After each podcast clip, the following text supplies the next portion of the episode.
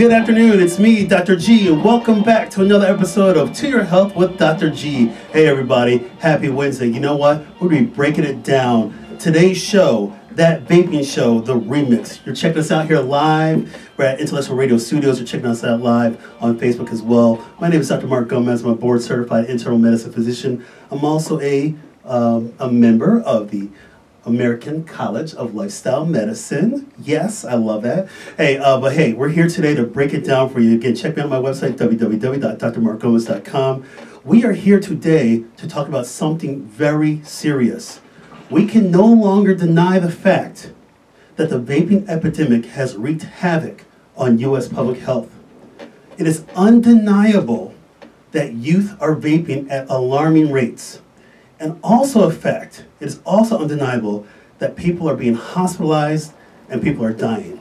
Nearly every state except for Alaska has been touched by the vaping epidemic as far as hospitaliz- hospitalizations and or death. We have to talk about this. About seven, eight months ago, we did a vaping show. So much has changed since that time. I got my expert panelists here today. Dr. Steve Kovar, Dr. Aaron Weiner, they're gonna help me break it down. But we have to be serious, we have to talk about this. Again, this show is all about building trust and delivering truth. And again, it's facts. And so we're gonna we're gonna lay it out today for you. You know, we are just three certified experts at what we do. It's like our credentials, our credentials, our credentials. We are three certified clinicians that care about people. We care about our communities. We care about our patients. We want you to live healthy. We want you to just enjoy your family and your loved ones. We want you to have your higher purpose in life. Again, your health is your foundation for everything that you do. But again, never lose track of that broader perspective of life. There are some pressing issues that are affecting our country right now as far as health, the public health. And today's issue, the topic of vaping, it is no different. It is unheralded right now, the crisis that we're in. It is skyrocketing, and we're going to break it down for you. Now, listen, today's show, we're going to be breaking it more, for, more so from what's been happening lately with the hospitalizations and deaths. But we're also going to focus on the youth vaping epidemic. We're not going to touch to talk too much about older individuals trying to uh, trying to stop smoking traditional cigarettes. That's another conversation for another day because those are people that are not likely going to be vaping at that older age. I mean, vaping products aren't marketed to seven year old people on Twitter and Facebook and, and all that kind of stuff. We're going to be talking about the facts of vaping again, that Vaping the remix. Again, welcome back. My name is Dr. Mark Gomez. So here we go today. Before we meet my panel, you know I always hit you with a quick disclaimer. The content of To Your Health with Dr. G is for informational and entertainment purposes only, and that the content is not intended to be a substitute for professional medical advice, diagnosis, and or treatment. Further details can be found at www.toyourhealthwithdrg.com slash disclaimer. So welcome back, guys. So the most important thing that I want you guys to get out of the show today, I want you to share the show. The message that we're going to say is going to be so important. We have to spread awareness. Again, there's too much misleading information out there. Get your information from the people that are credentialed and certified in what they do. You know, I'm not I'm not saying like I'm a dictator or anything like that. It's Dr. Gomez's way, Dr. G's way, or the highway. But we want you to have the best health, the best life possible. And again, we have to confront these challenges, these public health crises, head on. Otherwise, we're not moving the needle. Otherwise, what's the point? You know, so we have to talk about this. So we're gonna have some real talk today, and I'm super excited to introduce my panel. These two gentlemen are rock stars in what they do. They really are. And I like them a lot, so I brought them back on my show. But these two gentlemen were on my show when we did my first vaping show back in March. And again, you can check it out on my website, www.drmarkgomez.com to hear the replay. You can check it out on all your all your podcasting apps as well. But I had to get these guys in studio because there's so much has changed. So I want to introduce you guys to my panel, and then we're gonna get right into it. So my first guest dear friend of mine. I've known him for a long time. Him and his wife are just amazing friends uh, to my wife uh, and myself as well too. But I've known him for a long time. He's an outstanding clinician, outstanding pediatrician. He just is an expert on what he does. He's on the circuit talking about this topic right now with vaping. I want to introduce my good friend, Dr. Stephen Kovar. He's a board certified pediatrician at Kids First Pediatrics Ltd. Check him out, www.kidsfirstdocs.com com. Dr. Kovar, welcome back to the show. Thanks for having me again. I appreciate it. Hey, please tell us a little bit about your background. Again, I want to establish our credentials for this important thing. Where did you do your medical school? Where did you do your residency training? And give us a few opening thoughts about this topic today? All right. Well, I did my medical school at uh, University of Illinois Chicago College of Medicine, and I did my residency at Hope Children's Hospital on the South Side, uh, Advocate right now. Uh, it's Advocate Hope Children's Hospital. Um, and yes, I'm a pediatrician, so most of pediatrics is about prevention, and that's the majority of my life is is preventing kids from having problems later on, so that no offense, but adult doctors kind of go out of business because they've been everyone's been living a healthy lifestyle. That's what I'd love. Um, and this is where it's a it's a huge topic because unfortunately you, this, we're seeing this in kids. And when we have kids and we take the teenagers, we set them aside and we have the parents out of the room.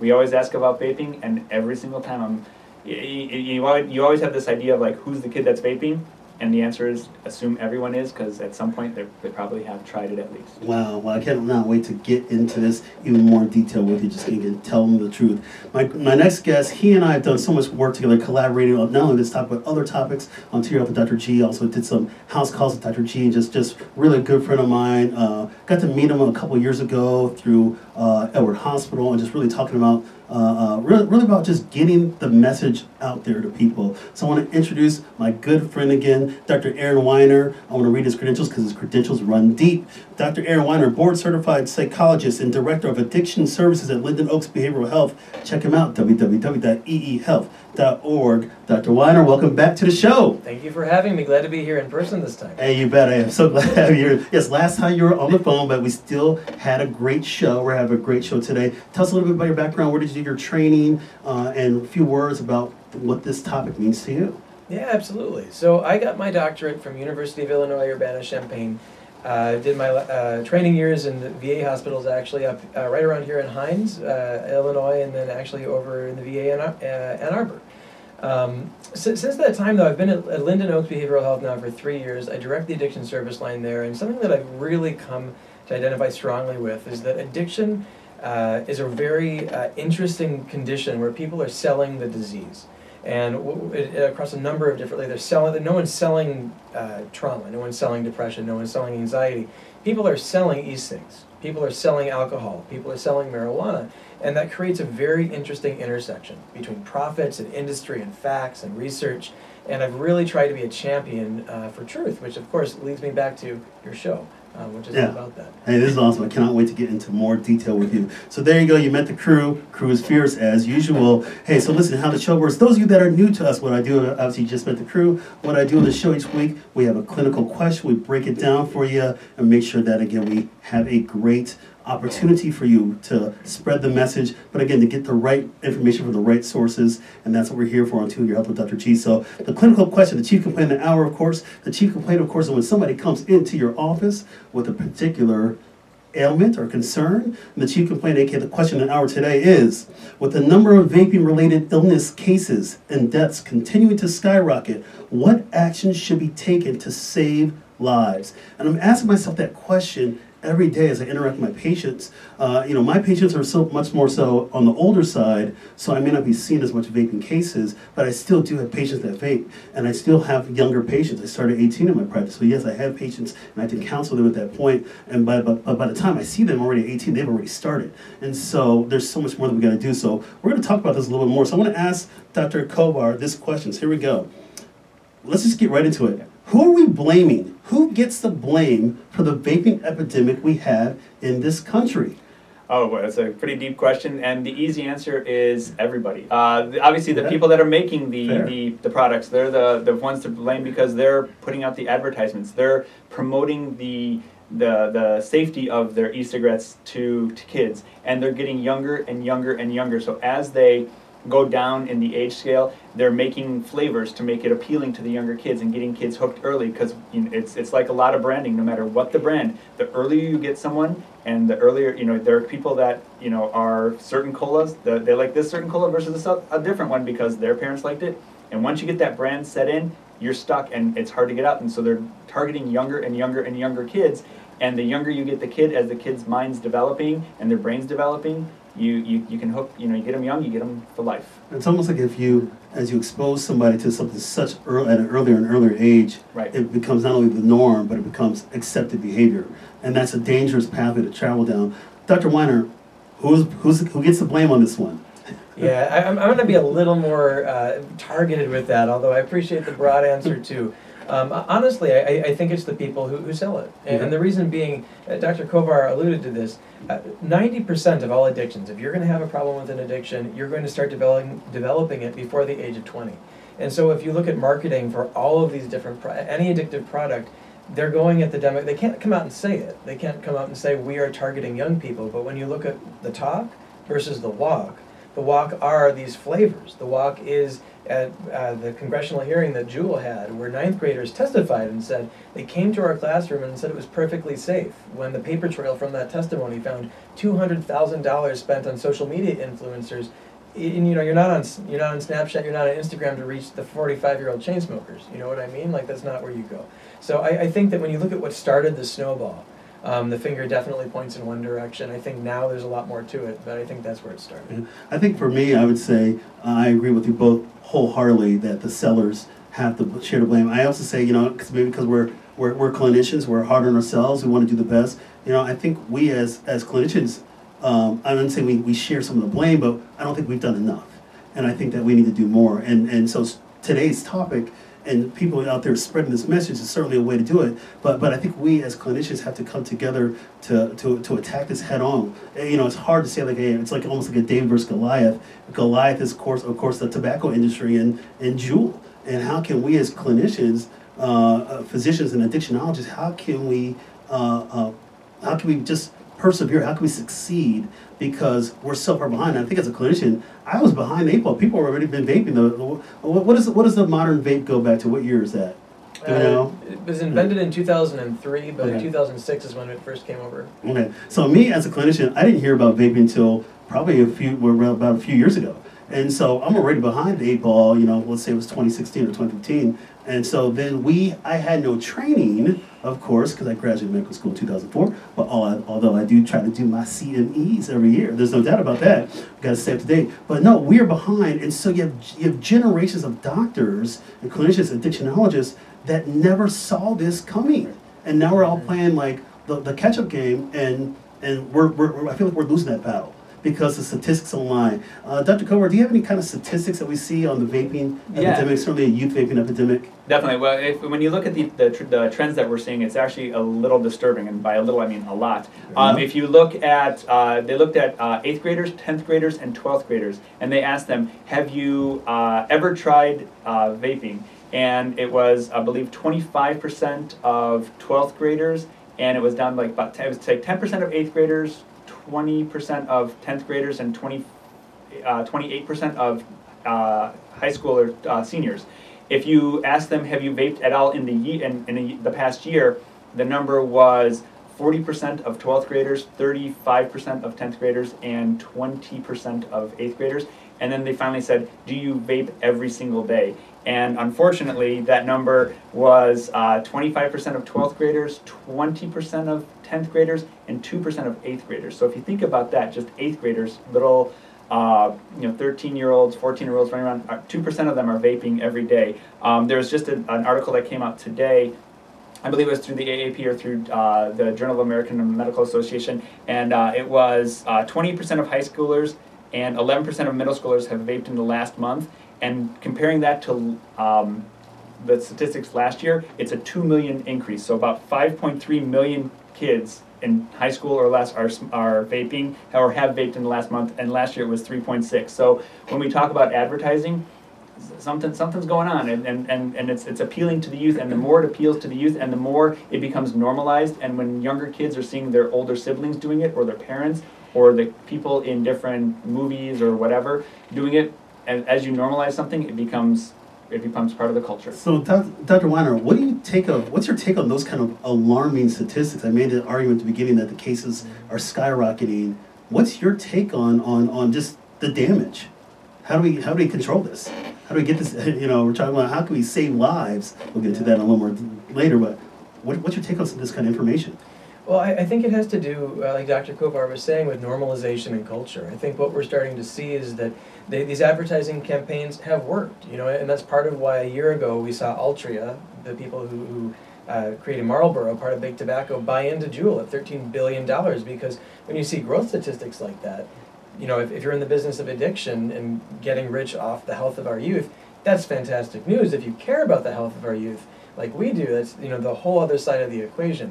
And so I think what, what we've really got to start doing, and um, if if there is any positive thing that's coming from the current epidemic of death, um, and of, uh, of illness that's going on with vaping that we're still trying to figure out is that we are actually seeing some trends in the population start to shift where people are seeing it as more risky, which is a lot closer to accurate than the messages that they got from the industry for so long. And I'm, I'm hopeful that young people are taking note. And then we have to just kind of do more. I mean, it's hard uh, when you have those kind of dollars behind a big public health I shouldn't say public health. We're trying to do public health. Uh, we're, the uh, big dollars behind a marketing campaign that is so darn effective. Uh, and you know, I'm going to kind of play the thing, but I'll ask a question. But I thought you have to be 18 to buy Juuls. well, you know, I, I, thought that's what it is. Uh, so, what's up with that? Yeah, well, I mean, I, so you can you can get these devices anywhere with a fake ID, an older person. I mean, that's never stopped people before. Mm-hmm. And honestly, the price of entry is not high. I don't know if you guys looked recently, yeah. but on Juul's website, they, they were selling uh, the, the, the, the device itself on sale right now at ten dollars. You know, like that's like you mow a lawn, and, and it's like so. So now, granted, you know, you Juul actually, to their slight credit, does have a, a, a stronger age verification system than most other online mm-hmm. vendors. But you can you know get it from other places too. But even so, just the financial, you don't have to go too far to get one of these things. Right. Yeah. Seventy. I think it was again just some statistics that just came out. About seventy-eight percent of kids that have gotten their Juul actually got it from a retail store. 50% got it from a friend or, or a cousin or some, some relation. Only 2 to 3%, I think it was, got it online. But if you think about it, I mean, any kid can go get a credit card from Walmart that they pay, pay the $4.95, mm-hmm. have a $100 on it. They could send it, they could do all the stuff. And the question is I, I checked it, I went on their website and it says, Are you over 18? If you click yes, I mean, they're not taking a retina scan of me to see if I'm no. really over 18. Yes, I am, and you just send it to yourself or send it, you know, to a friend or whatever, and you get a package in a couple days. You pay the shipping, and your parents never know because if I'm tracking my child's debit card, I can say, what, what's this? But if they have a debit card from, you know, one of those burner debit cards, I would never know. Yeah, we have, I mean, there's no doubt. There's there's more that's going to be done, and, and again, the the we, we just have to we just have to do more collectively. Well, let me ask this because here's the other thing. I just said because but you have to be 18, don't you? But uh, how about this? But but using e-cigs and Juul and stuff is safer than traditional smoking, right?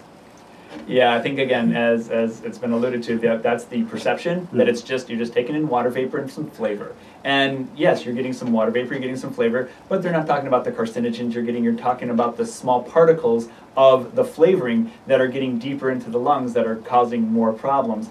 And they're not talking about just the general risk of the device, which can itself be a uh, it can blow up, it can catch on fire, it can do these things. Yeah, so it's it's safer uh, in the sense that it's not. Dr. Weiner, I wanted to clarify for us out there because I don't think people know this. Uh, um, and I watched one of your one of your awesome presentations that you did recently, and um, and definitely check out again Dr. Aaron Weiner. He's, his stock is hot. I watched one of your presentations lately, and you you mentioned that the amount of nicotine in a pod of Juul is ridiculous equivalent of like I think you might have said it's equivalent of doing a pack of cigs, which is twenty cigarettes. Um, is that is that is that the kind of the accurate data?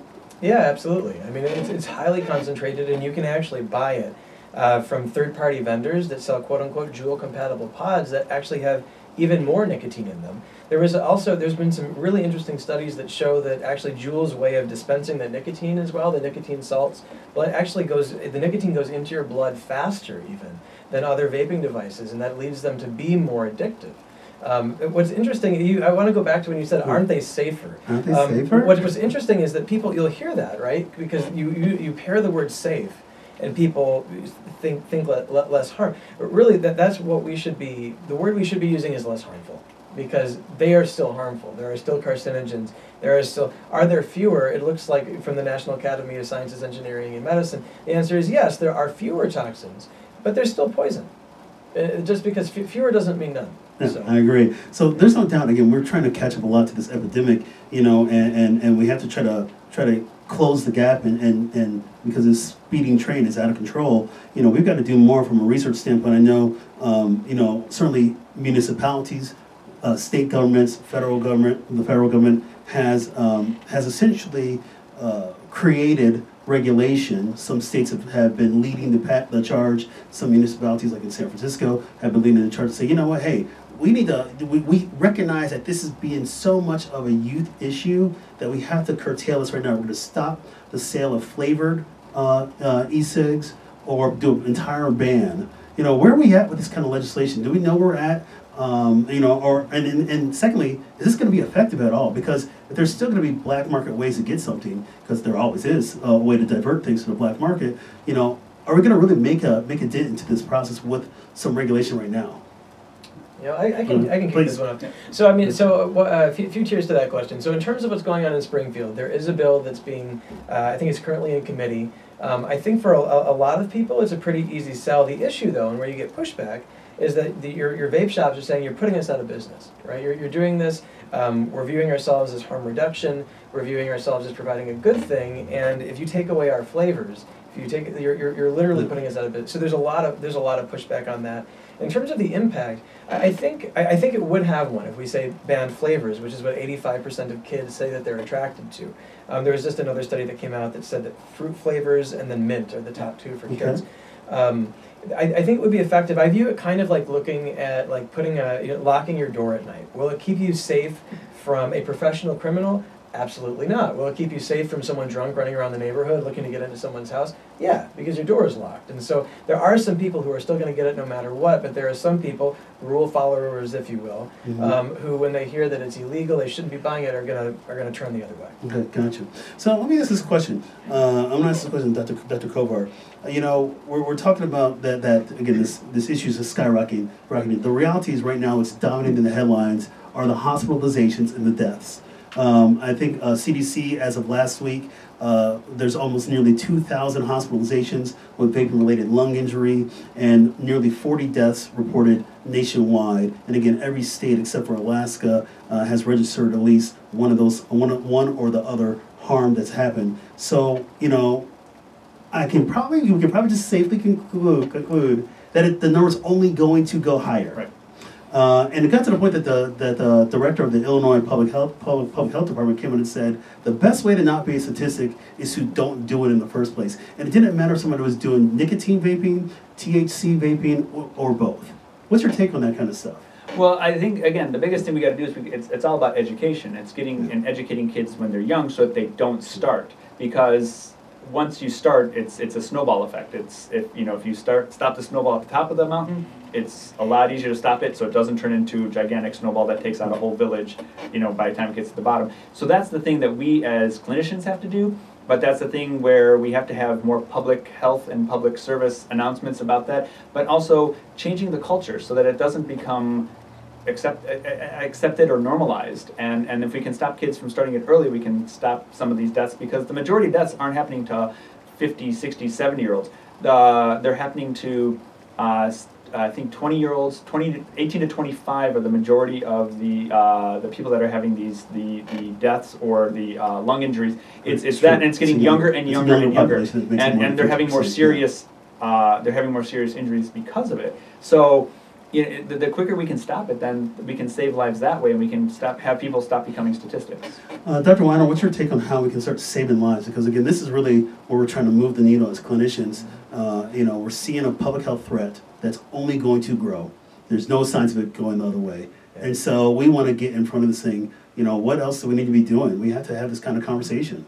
Well, I think uh, so. The way the appro- approach I take to it, particularly when I speak to young people, is that we're always going for those kind of like your swing voters, right? Your people in the middle, because there's the people who are never going to do it anyway. Sure. The people who are so far in that they're not going to listen. So it's the question of like these people who have been experimenting or could go either.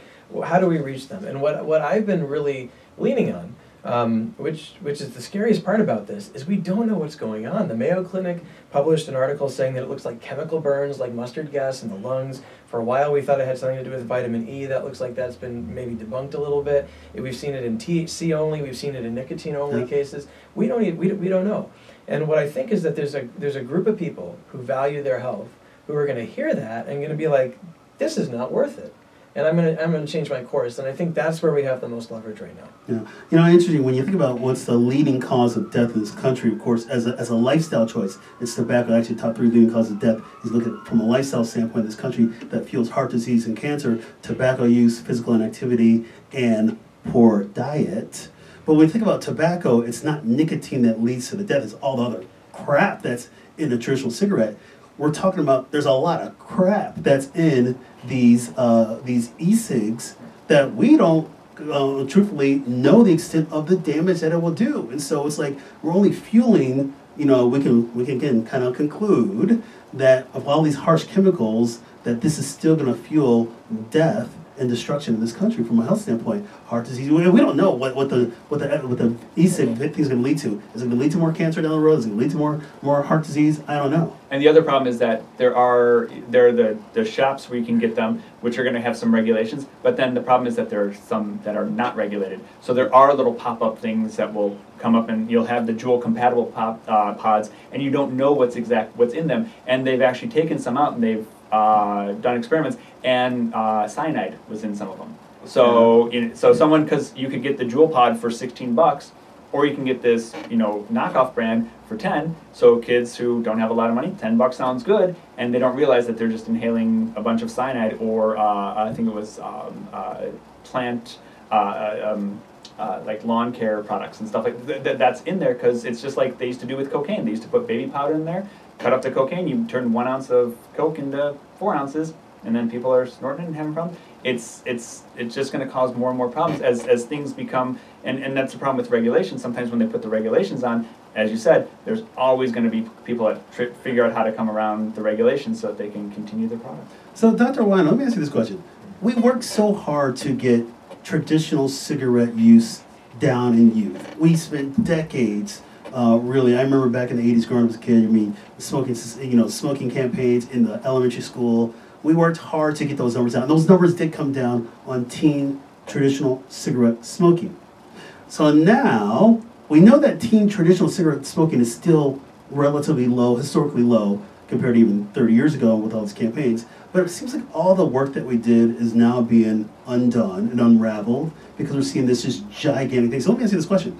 Uh, maybe you can comment on that a little bit. But if I'm like a 15 year old kid, we're talking about more than half of the people that are that are being hospitalized or dying are under the age of 24, 25. And so if I'm a if I'm a 21 year old kid and somebody lays out a Juul on the table or or a pack of Marlboros, you know, uh, you know, we, we know that the person's not going to choose Marlboros. You know, they don't know who the Marlboro Man is, anyways. Uh, you know, but but but you know, what, what will what will a young person say? Will they say like, you offer them a traditional cigarette? They're gonna be like, uh, no, no way, Jose. You know, I'm not. No, I would never. Do they do that? Yeah. I mean, are we seeing that kind of a that kind of a understanding? So, so I think what you're getting yeah. at, I mean, you're getting at two constructs that I think are critical in how we perceive where we are and also our way out.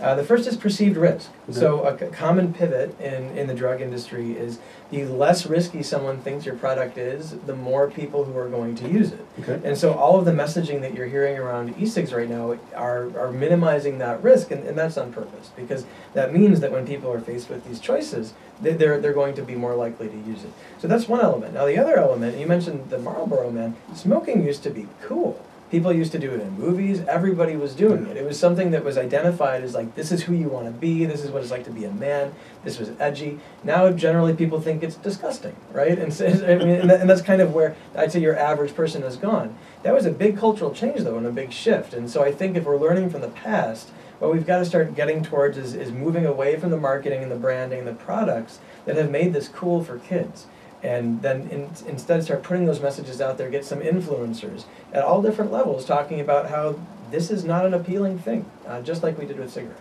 excellent what's your take what's your take on that dr kovar on, on you know uh, i like that idea of just getting more of the influencers out there to change the narrative because right. we have to Right, and that's what I was just going to say. It's it's it's not the, the, ways that we used to do things in the past, putting things on TV. Kids aren't watching TV; they're watching mm-hmm. YouTube. They're watching they're watching kids on open toys. They're watching kids open you know, play video games. They're watching kids watching videos of kids watching videos. I think my kids so, actually watch that, by the way. yeah, which is which is great. So so we have to have these influencers. We have to have yeah. the people.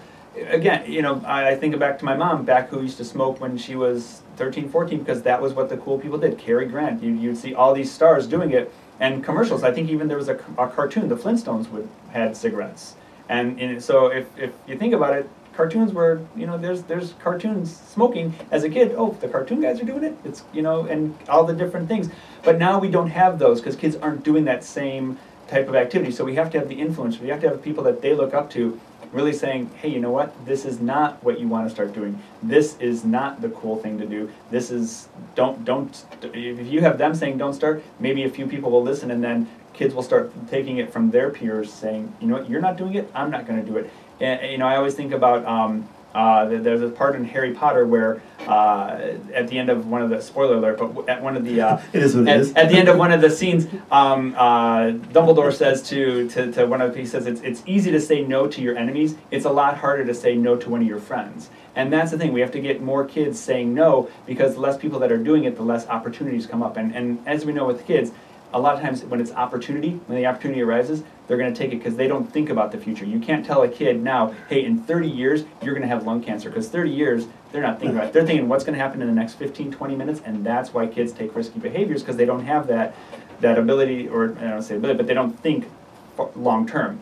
So that's where we have to really kind of get people to talk about the here and now. Here and now, you're not going to look cool. These are the things that can happen. These are, you know, you can. So when I talk to kids, I, I tell them that you, if you're a kid that plays sports, it can affect your lungs. You might not be running as fast. Now you're suddenly getting cut from teams. Now you're not, you know, you're getting Mm-hmm. mo- taken off of these things that you love, and that actually starts hitting home more than you're gonna, um, you know, gonna, you're gonna have cancer in fif- 15 years. You know, it used to say you, uh, you're gonna stain your teeth. You're gonna stain your. That, when once they start thinking about appearance and stuff, you got to make it here and now, and that's how we get kids to Yeah, stop. I think we gotta definitely, you know, use our peers. I mean, for kids out there, this epidemic's going on. The peers that are there, we need some leading voices. Uh, you know, the even people with celebrities and stuff need to be some leading voices uh, to talk about these kind of things. But until that happens, it's still gonna be, as my good friend Dr. Weiner always likes to say, profits over people versus people over profits. So you guys are listening here. We're here at Intellectual Radio Studios. We're talking about vaping. I want to ask this question to Dr. Dr. Weiner. So there's been some controversy. I don't know if it's controversial or not, but I'm going to bring it up anyways. But um, I've seen like different data or different talks about vaping being a gateway effect to other things. You know, so uh, you know, I read something the other day that said said the vaping effect. I think it was on CNN. They might have published it, but said something to the point that that a gateway effect wa- related to e-cigarettes slash vaping and vaping uh, is not necessarily true. You know, what what's do we know what the truth is? Do we know that vaping is going to lead to other uh, behaviors, traditional cigarette smoking, anything else, or is it just more hearsay? Yeah, well, I think so. I've got a strong opinion on this, and I'll, I'll make it clear. But I think the biggest, the biggest theory driving this is about risk. You know, it's not risk is not the same thing as determinism, and so there are a lot of people who vape who may not do anything else. Uh, but that doesn't mean necessarily that if you vape, that other things aren't more likely. There was just a study came out about a month ago, might have been American Journal of Pediatrics. I can't remember exactly which, uh, but that actually found that if a young person who vapes is three and a half times more likely to start using THC or marijuana products if they're vaping nicotine first. Um, and part of the reason why, why we see that, right, is, is this progression of perceived risk. Like, if, just to give you an example, um, and you hear this, you know, the gateway drug thing with marijuana a lot too. If someone walks up to you with, you know, a friend even, even a young person with a bag of heroin, and is like, hey, you want to tie off and inject, you're going to be like, no. That's, that's like a Yeah, I was like, really. no, I don't, I don't, I You don't get down like that. You that's gotta like a hope really. Yeah, yeah. yeah, that's, Fair that's like, point, Dr. Kovar. that- that's a super high sell, right? But instead, if someone is like walking up to you with a vape device, and you're like, "Oh, isn't it just water vapor and, and, and, and nicotine solids and like maybe some flavor?" You start doing that, and now you're hanging with a group of people who does this for fun. And at some point, someone brings along some THC in a pod or marijuana, and isn't it legal in January anyway? Just a plant. At some point, you you know some hallucinogens come along, or some cocaine, or some and every eventually you make your way to heroin and 92% of people who have used heroin start with something you, you, you don't start with marijuana actually and now we know that there's a link between vaping and pot. So i guess what i'm saying you don't make it to step five without first taking step Gotcha. one two and three. And so if you're not doing step one doesn't go any further Yeah, I agree. Yeah, and I was going to to add on to that. I think the the other thing is for kids, it's that kind of feeling like you're getting away with something, and and so especially with uh, the Juul, the the way it looks, it, it's and and I, I can talk, it, it looks like a USB drive, so it's like the flash drive. So I think about uh, my son's school, they have computers. The school district gives every kid their own computer. There, some kids are taking their Juul flash, their Juul looking flash drive, or their flash drive looking Juul, I should say, plugging it into their school sanctioned computer, charging their Juul, And because it looks like it, teachers aren't noticing it's a fla- the, they think it's a flash drive. The kids are taking out their Juul, taking a hit, blowing the smoke into their sleeve, and then they put the Juul back in, and and you don't smell you're not smelling smoke so the teachers are unaware so they're kind of thinking i'm getting away with something. And there is that thrill. And sometimes kids do it and then if one kid's doing it oh my gosh can you believe i i just you know vaped in class? And then same thing with the thc because it's not this gigantic pot smell that you're thinking oh my gosh i'm at a concert and they're blowing it into their sleeves so the vapes the, the vapor just kind of goes away and they're now doing something during school hours that is, is it's, it's exciting and it's thrill seeking and, and especially you know the majority of the people that have been injured have been uh, young men which as we know just through statistics and all the all the actuary tables young men are going to be more uh, prone to take a risk than than uh, other groups. So now we've got these kids that have this ability, and, and, and it's again, it's an opportunity arose. And hey, if I did it, I want, and you know, if, or if he did it, I wonder if I can do it. And so now two people are trying it. Now you have more and more, and then they're telling their friends, "Can you believe I was smoking in so and so's Yeah. class?" And then next thing you know, more and more people are doing it, or they're going to the bathroom, quick hit, go to class. So now they have deans and principals and teachers sitting in the bathrooms to keep kids from going, and so they're not being able to do their job because we have to monitor the kids just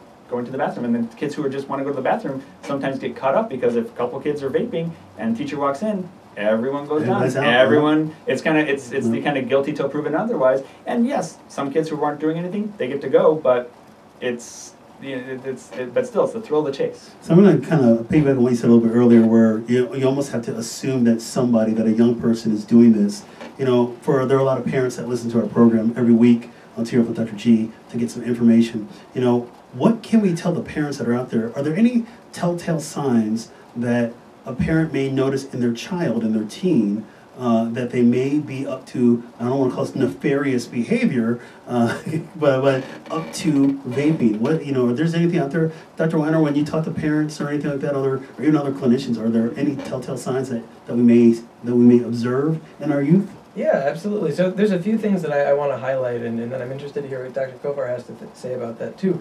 Uh, so the first thing is, you know, in terms of a telltale sign, the only single telltale sign you're going to get is a positive urine drug screen. You know what I mean? Like that, like for cotinine or nicotine, and you can actually buy these things online, very inexpensive. And to be honest, although that sounds kind of severe, if you have a, a, a, young person, a child who you think is at risk, it can actually be helpful for them to do this because then they have an excuse. Like if they're offered at school, they can say, I can't do that. My parent drops me once or twice a week.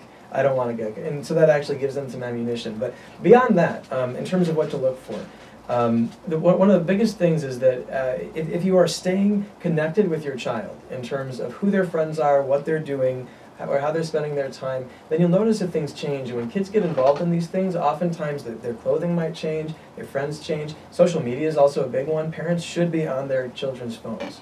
Just period. There's that's you're, you don't get privacy on that until you're 18. You would be blown away with what's posted on these social media things of, of children doing things that they shouldn't be. But like if you just take the time to look and be connected, you'll start to notice money disappearing. You know, like the, the things where you have to buy and use, recover if you're vaping THC, for example. Um, there's there's these signs that you can look for. You know, parents got to parent at the end of the day, and yes, I encourage parents. You know, luckily my kids are very young, and I think my wife and I uh, uh, will will try to continue to shield them from whatever uh, we can shield them from. But but the reality is that kids are going to get exposed, uh, and whether they're exposed to it in school to, from a uh, from an educational standpoint that says do not do this, kind of like how we did back in the '80s, do not do this. Remember those commercials that were said. This is your brain. This is your brain on drugs. Any question? They fried an egg back in the late '80s, early '90s. You know, the message will get out there at some point, but we just have to do so much. Dr. Kovar, from your perspective, from a pediatrician standpoint, what are some signs? What do you tell your, your parents of the kids that come into your office? Well, the big thing I, you know, I always tell the parents is when I'm doing a physical exam, I kick them out. After 13, I kick parents out, and I let the kids know that I am their advocate,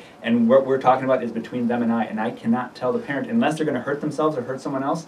I have to be a kid's advocate, but then I also have to give them the, the truth and, and talk to them about the, the activities they're doing.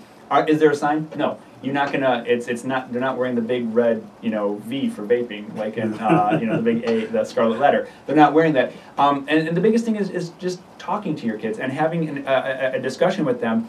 And and and for parents, it's is, is exactly what I said. You you want to make sure you're knowing what they're doing. Um, and checking their phones because it's it's easy and kids have uh, you know Instagram you know kids have an Insta but they also have what's called a Finsta which is a fake Instagram so I have my Instagram that my parents see and hey yes I'm friends with my you know my parents and so they can see what I'm posting on Instagram but then they have another another login that you don't know about, don't know about and it. then that's where they're getting all the stuff and they're talking, and you and it's hard because it's it's easy, you know, it, it's easy because they can hide things very very well. So uh, you know, for for me, it's it's talking to the kids and going over what they're doing. And I ask all the kids, you know, I'll ask them.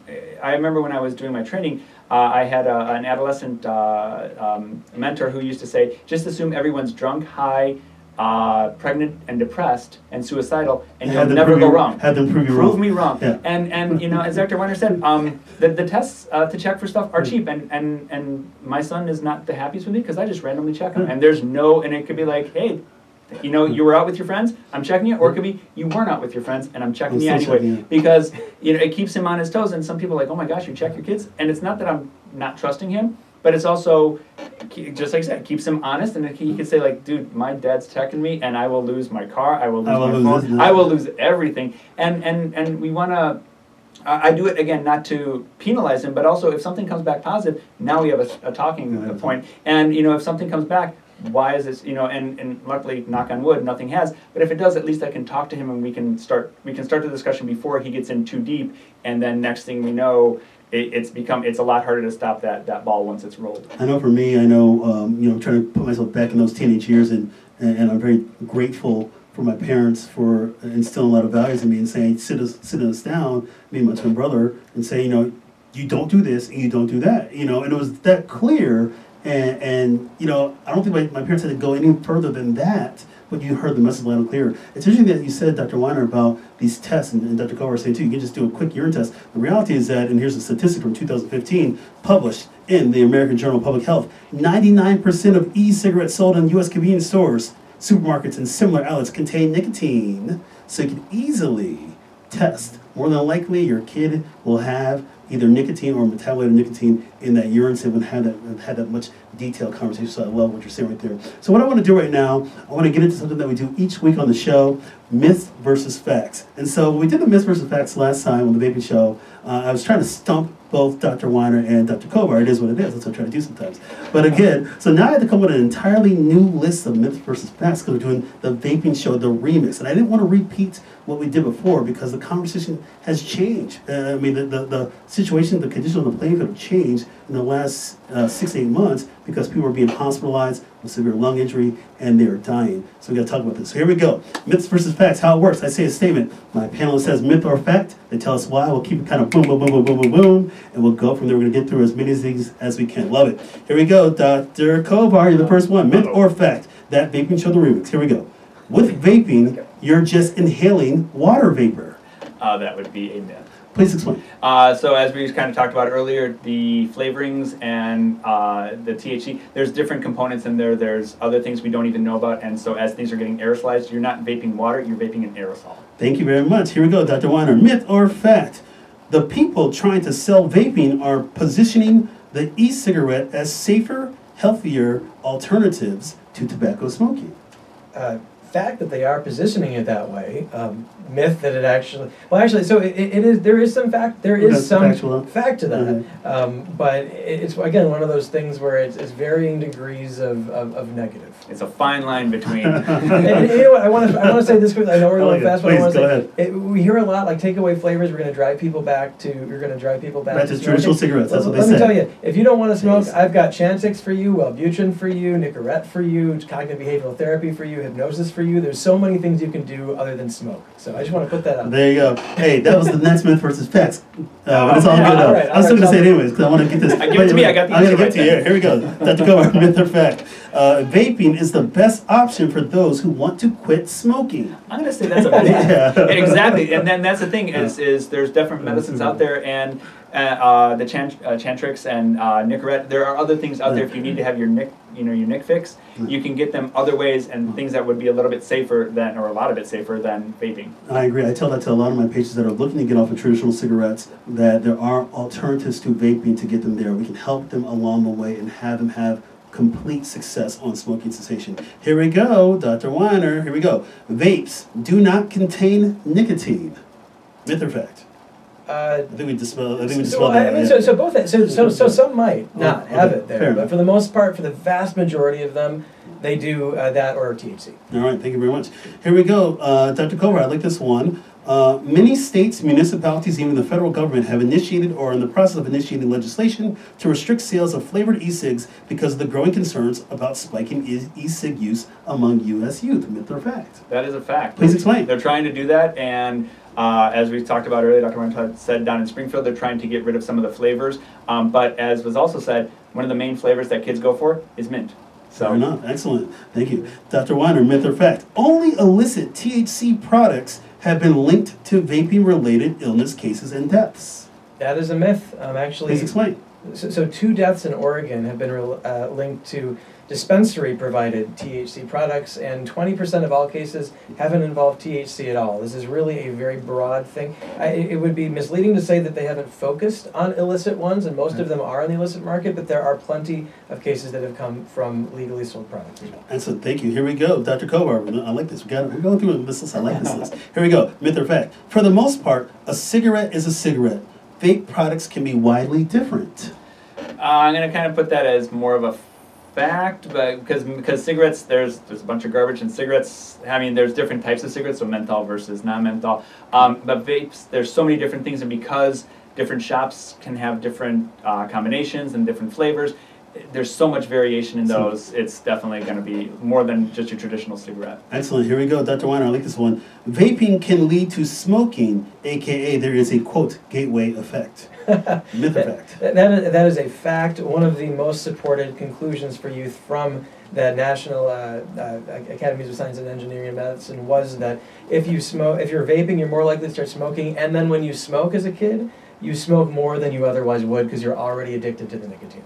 I was going back before the show that uh, um, before we went on air. Uh, Dr. Kovar and I were talking about how people tend to minimize all the time. Uh, going back to our days uh, in residency, Right. and you work with people that were smoking traditional cigarettes, and they say, you know, hey, I do a pack a day, and you always multiply it by two.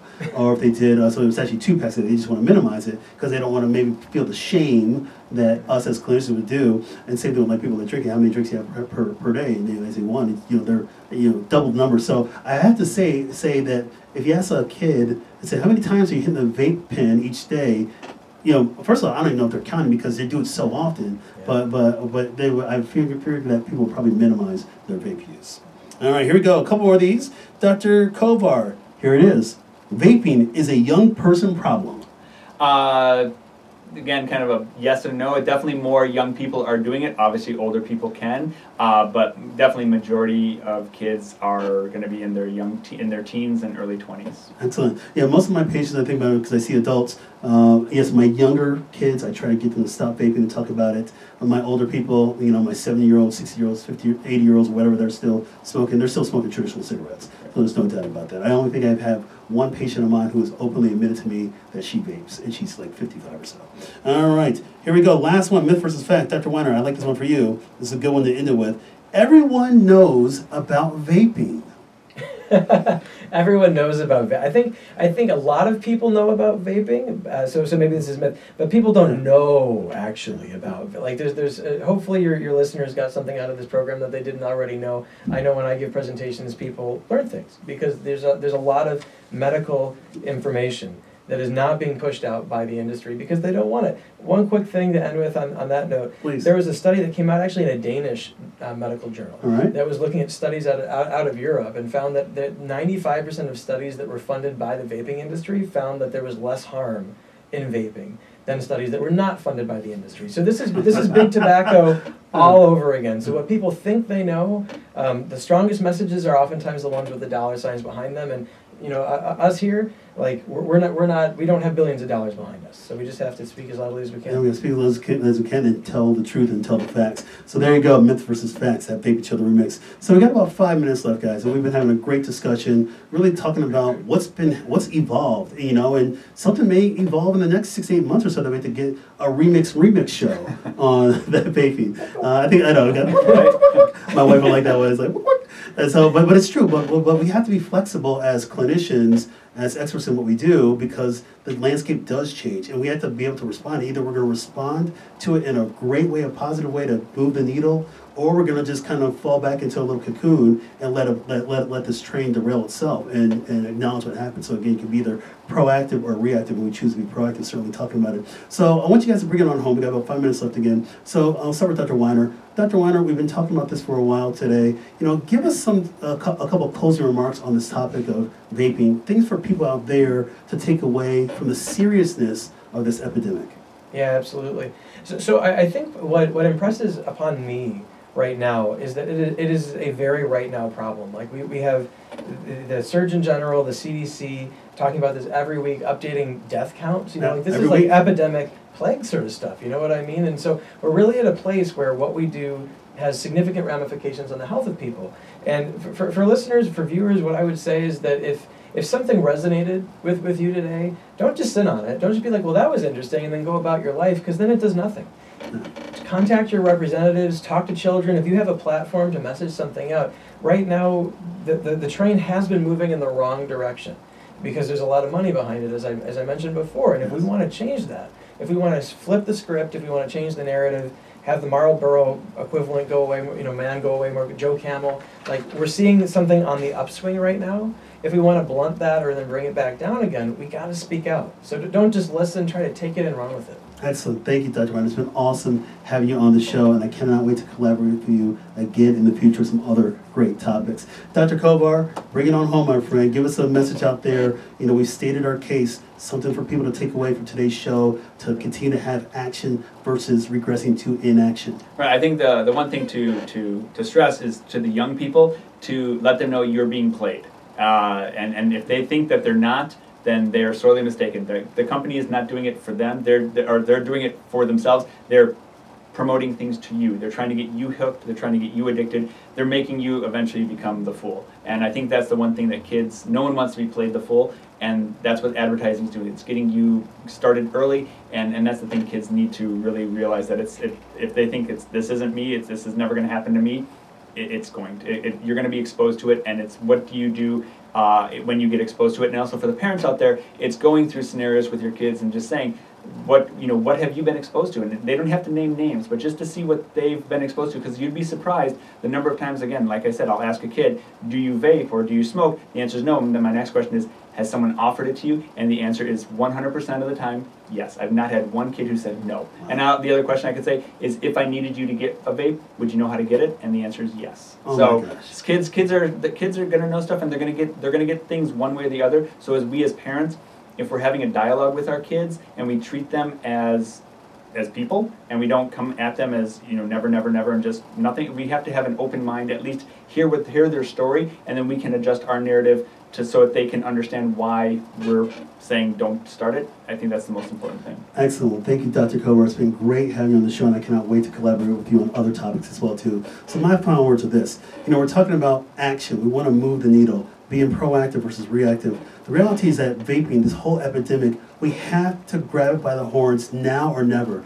It is a time right now to intervene. If we don't take action, then might as well just kiss it all away. You know, the vaping epidemic, it's like an infectious, infectious disease, or even for my older people out there, heart disease. You gotta get it at its core. We have to talk about how we can make that, that, that interaction now, that initiative, and make the difference. But we have to do this together. I urge you to not let this conversation die out today. We have to keep this going on. I want you to share this show with others. Let's keep this message going on, and I cannot wait to do it again. So, again, I want to thank my guests, Dr. Aaron Weiner, board certified psychologist and director of addiction services at Linden Oaks Behavioral Health. Check him out. His stock is hot. www.eehealth.org. He and I are definitely going to be collaborating again in the future, without a doubt. My good friend, Dr. Steve Kovar, board, certified pediatrician Kids First Pediatrics, check him out. He's an excellent doc. He cares about his community and he cares about kids and our youth. Check him out www.kidsfirstdocs.com. You've been listening and watching live on Facebook and intellectualradio.com. This episode is written by Mark D. Gomez, MD, and Tiffany E.R. Gomez. Producer is Tiffany E.R. Gomez. Music is by the wonderful Mr. Havis. Copyright 2019 by MDG Wellness LLC. All rights reserved. Stay tuned for my next episode. Next week, we're talking sports medicine update. Remember, check me out on my website, www.drmarkgomez.com. I'll check you guys out later, and peace out.